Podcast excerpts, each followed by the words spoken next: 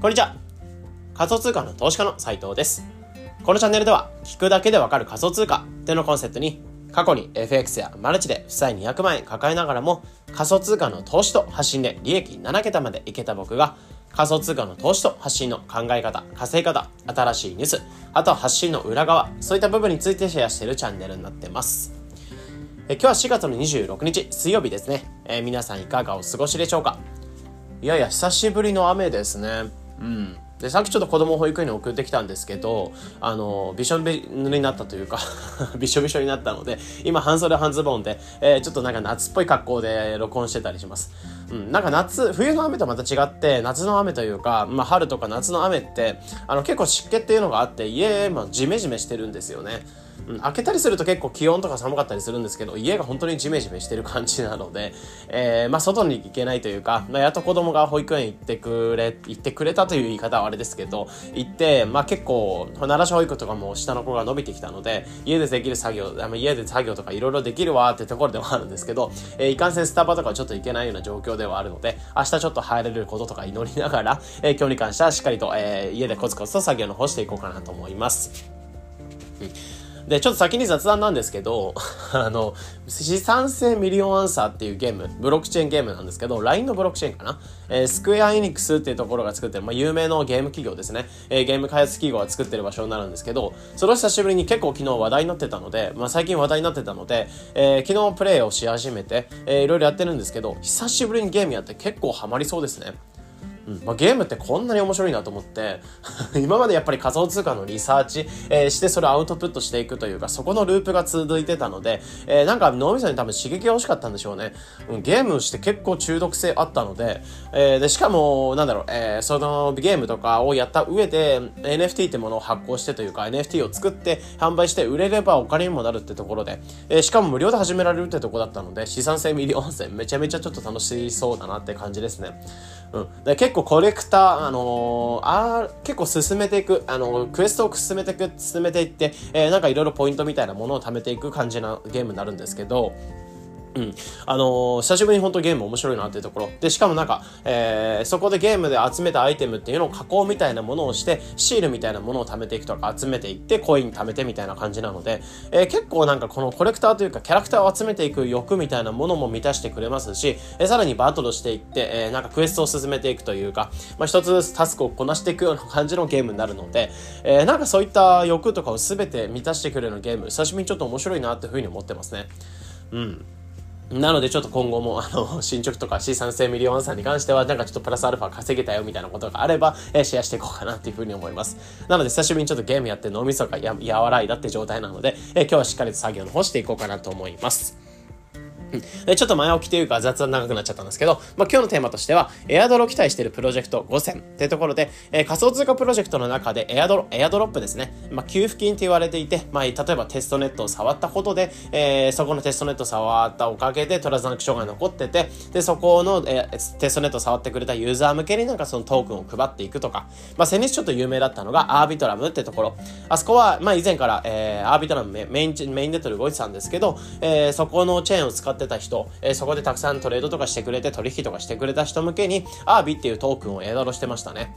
うん。ってところで巨大なエアドロで1人本当に数十万から数百万。あとちょっと前とかだとアプトスっていう、えー、テストレッドを触ってたユーザー向けにアプトってアプトスの、まあ、トークンってものを配ってったりとか、まあ、かなり大規模なエアドロっていうものがちょいちょい来るのが仮想通貨業界なんですね。うん。で、やっぱ結構細かいものなんかも拾っておくと、まあ、数千円とか、えー、ちょっと触っておくだけで数千円とか、本当にガス代とかだけかかっているだけで、えー、数千円とかもらえちゃったりするようなエアドロとか、まあそういった系は結構僕拾ってるんですけど、割とアプトスとかアービトラム系のあの巨大なエアドロってちょっと拾えてない感じがあるので、えー、ここら辺に関してはもっとがっつり取りに行きたいなっていうふうに思ってるんですけど、やっぱりそういった感じで仮想通貨ってものをシンプルに触ってたりすると、まあ落ちてるお金というか、落ちてくるお金、降ってくるお金ですね、エアドロップ、え空中投下みたいな感じで、えー、そのらからから飛んでくるお金っていうのは結構あるんですね。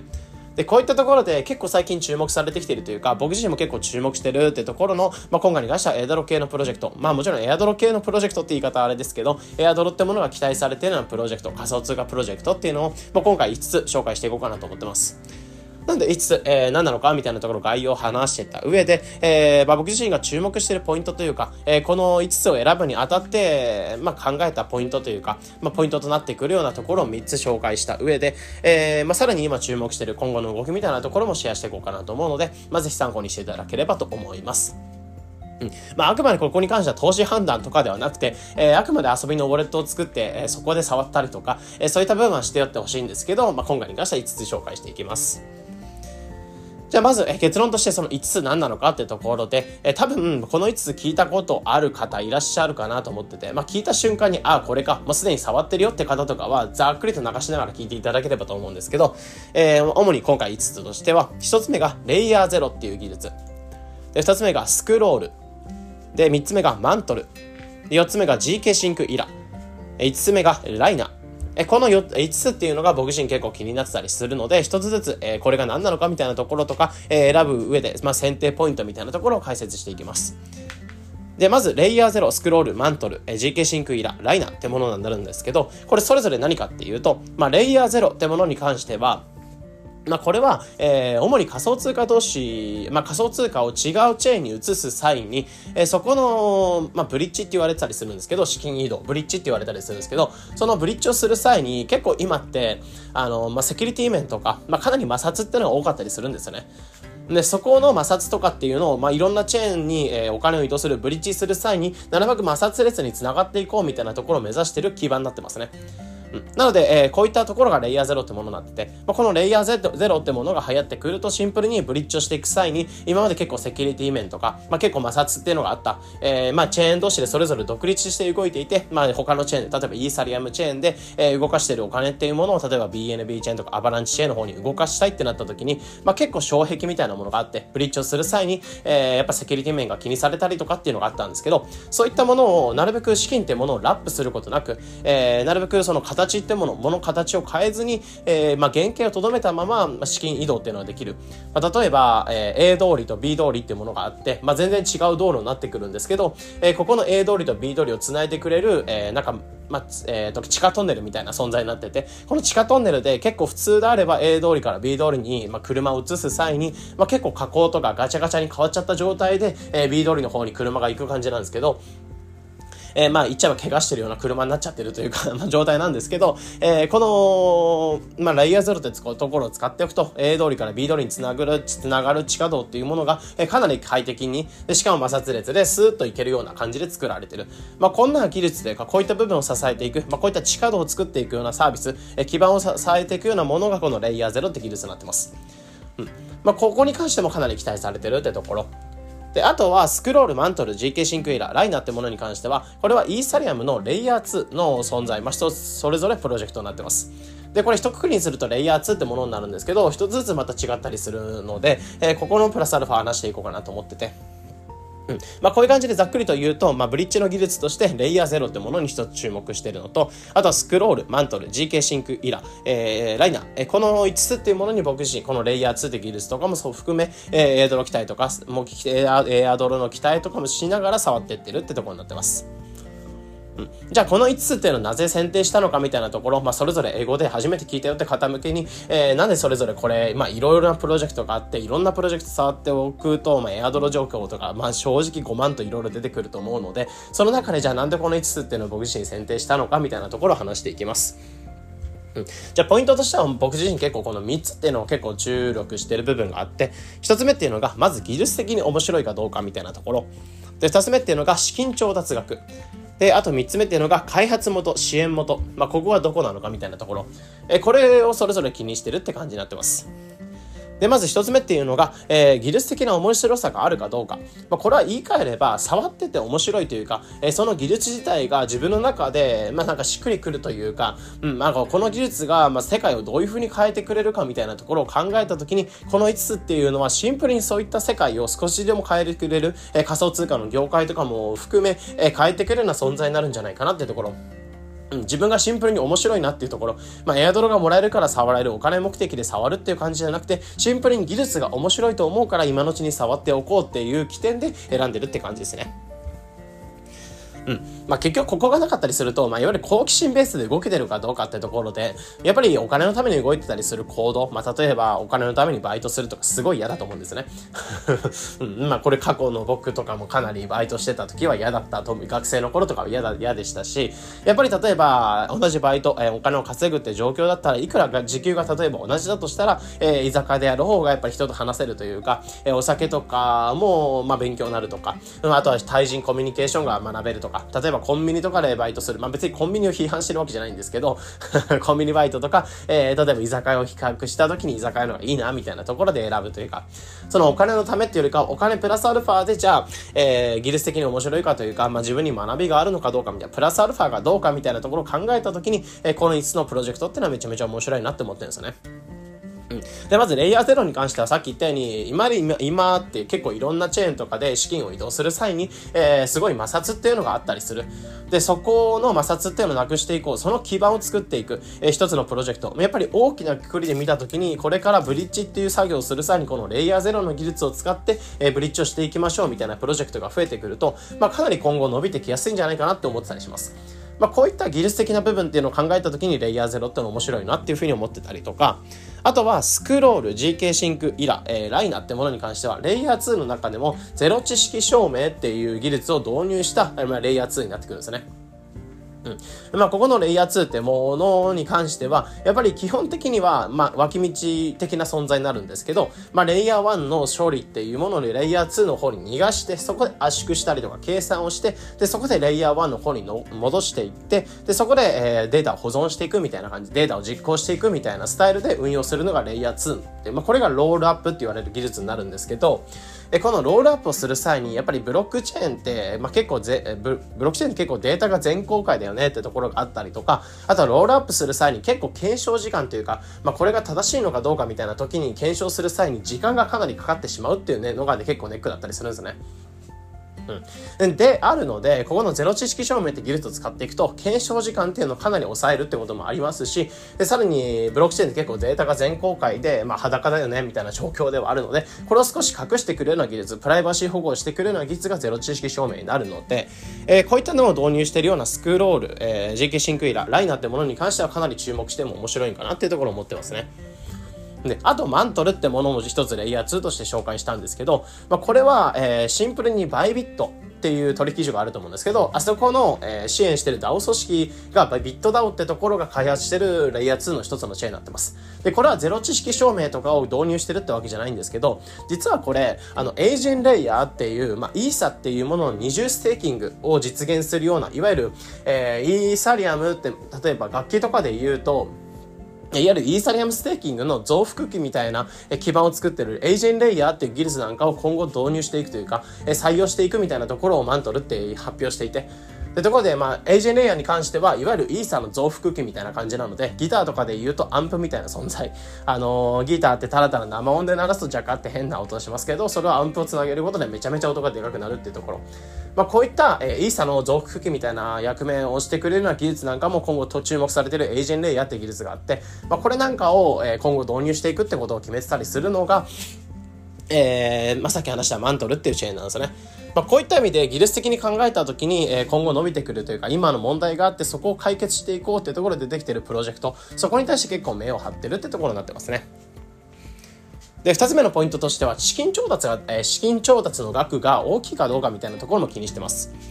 うん、ここに関しては、まあ、それぞれ、えー、朝ざっくりと資金調達額がざっくりと調べたので、これもし間違ってたら申し訳ないんですけど、えー、ざっくりと調べたところで言うと、資金調達額っていうのがそれぞれ結構多いんですよね。うん。で、まずレイヤー0に関しては3億ドル。うん。まあ、なので、日本円とかだと4、500億円ぐらいじゃないですかね。3億ドルぐらいを調達してる、えー、総合で調達してるって話があったりとか、あとは Scroll っていうチェーンだと8000万ドル。くらいを調達してたりとか、あとは Mantle だと2.3億ドル、GK シンクエラーだと4.6億ドル、えー、 Linea ってところだと7.2億ドルっていうところ、まあこれ Linea ってところめちゃめちゃ多いなってところ、これはなぜ多いのかみたいなところ、ちょっとプラスアルファこの後話すんですけど、えこういったところでレイヤーゼロ、スクロール、マントル、GK シンクエラー、ライナーってものに関しては、本当に数百万ドルとかじゃなくて、え本当に億ドル、えー、億円規模、数百億円規模、数百億円規模の資金と、資金っていうものを調達してるっていう過去があったりするので、それぐらい多くのファンドというかお金を出してくる投資家さんっていうのが注目してるプロジェクトだよってところ。ってところを考えると、まあ僕自身が思ってる技術的な面白さっていうところもそうですし、プラスアルファ、やっぱりそれ投資家さんから目線とか、投資家目線で見た時も、かなり注目すべきプロジェクトなんじゃないかなって思ってますね。なので、資金調達額イコールめちゃめちゃすごいかっていうところは微妙だったりするんですけど、えー、投資家さんがそれだけお金を出すようなプロジェクト、期待なプロジェクトだよっていうところではあるので、まあここら辺なんかはかなり資金調達額っていうところを見てもいいんじゃないかなっていうところを思ってますね。で、あと、開発元、支援元がどこなのかみたいなところも結構気にしてるようにしてます。うん。まあ、これに関しては全てにおいて気にしてるかっていうと、まあ、ざっくりとこれぐらいの場所っていうのが投資家さんとして出資してる、えー、開発、開発支援をしてるんだな、みたいなところを気にしてるんですけど、やっぱ一つ気になる存在としては、アンドレセン・フォロビッツ、A60Z って結構言われてたりするんですけど、あそこが出資してるかどうかって多分かなり規模になってるかなと思ってますね。